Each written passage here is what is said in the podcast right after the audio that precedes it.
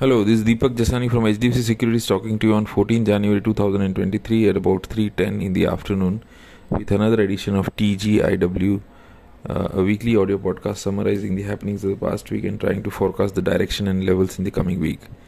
Indian domestic equity benchmarks ended the week with minor gains. Volatility was high due to release of economic data and corporate earnings. World Bank slashed its growth forecast for most countries and regions and warned that new adverse shocks could tip the global economy into a recession. Continuous selling pressure from foreign investors and cautiousness ahead of crucial economic data hit the market sentiments. IT services companies' results were a mixed bag, with Wipro disappointing while Infosys surprising positively. For the week, Sensex gained 361 points or 0.60%, while Nifty rose 94 points or 0.54%. Markets edged lower in 3 out of 5 trading sessions in the week.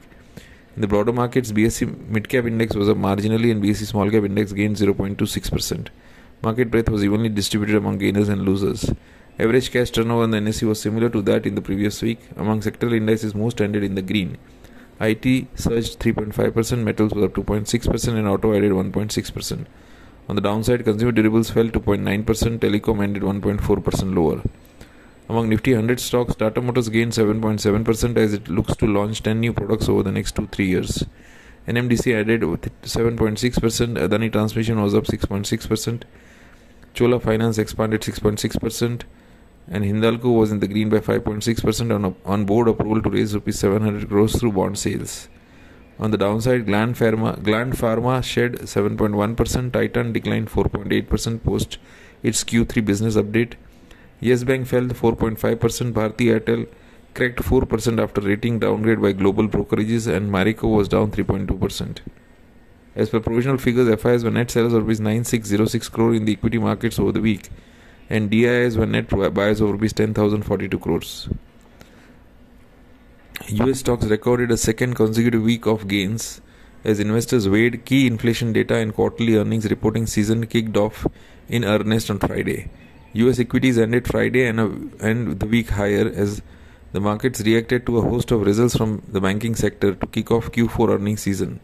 Investors seemed to spend much of the week waiting for CPI data, which fell 0.1% on the month in December, bringing the year over year gain to 6.5%, its lowest level since October 2021.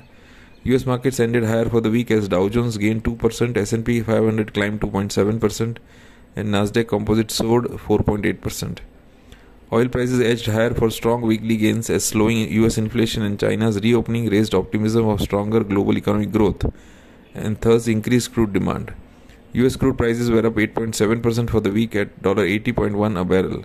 Gold prices rose during the week to close in the green for a fourth consecutive week after US consumer inflation data showed that price pressures eased as expected in December, setting the scene for a slowing pace of interest rate hikes by the US Fed. Gold futures were up 2.9% for the week to $1923.4 an ounce. Indian 10-year GSEC yield fell 7 basis points to 7.30%. Indian rupee appreciated by 123 paisa to 81.42 per US dollar.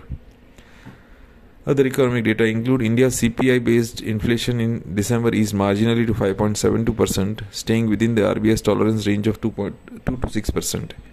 India's IIP accelerated to 7.1% in November as compared to a revised contraction of 4.2% in October. India recorded a trade deficit of 19.89 billion in November. India's direct tax collections net of refunds reached 86.7% of FY23 budget target by January 10 and was 19.6% higher than that in the previous year. Annual inflation rate in the US slowed for six straight months to 6.5% in December, the lowest since October 2021, following a 7.1% reading in November. University of Michigan consumer sentiment for the US rose to 64.6 in January from 59.7 in December, the highest since April. Treasury Secretary Janet Yellen on Friday notified Congress that US will reach its statutory debt limit next Thursday. After that, the Treasury Department this month will begin taking extraordinary measures to prevent the US from defaulting on it in its obligations. Congress in December 21 increased the federal debt limit to about 31.4 trillion. Industrial production in the UK fell by 5.1% year on year in November, following an upwardly revised 4.7% fall in October. UK GDP grew 0.1% in November after 0.5% expansion in October, reducing the likelihood that Britain entered a technical recession in the fourth quarter. Industrial production in the euro area increased 2% year on year in November, slowing from a 3.4% rise in October. Euro area trade deficit widened to euro 11.7 billion in November from euro 3.9 billion in the same period last year. Imports climbed by 20.2%, while exports rose a softer 17.2%. Japanese household spending fell 1.2% in November from a year earlier. On a seasonally adjusted month on month basis, household spending decreased 0.9% in November. China's annual inflation rate rose to 1.8% in December from November's 8 month low of 1.6%. China's producer prices fell 0.7% year on year in December, slowing from a 1.3% drop in the previous month. Considering the full year of 2022, China's factory gate prices grew by 4.1%. China's trade surplus dropped to 78 billion in uh, December from a revised dollar of $93.2 billion in the same month prior year. Exports fell 9.9%, the largest decline in nearly three years, while imports fell a softer 7.3%, 7.5%, the third straight month of decrease.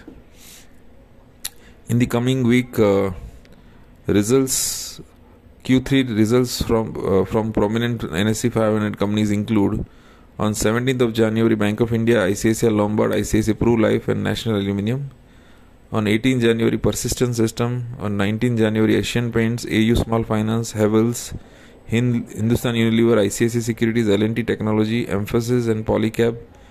On 20th of January, Atul, Coforge, HDFC Life Insurance and JSW Steel. On 21st of January, ICICI Bank, IDFC First Bank, SBI Life, Ultratech Cement. Events in the coming week include on 16th of January, India's WPI and trade balance.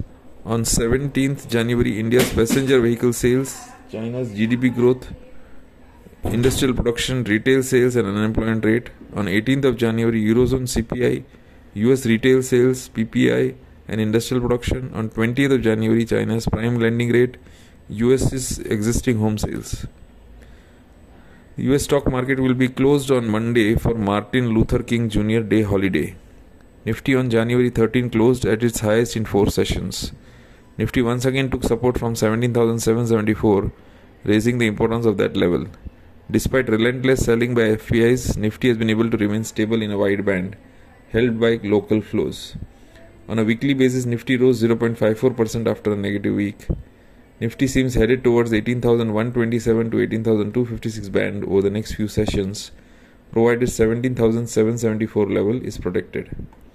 That's all for this audio podcast. Thank you and have a great trading and investment week ahead.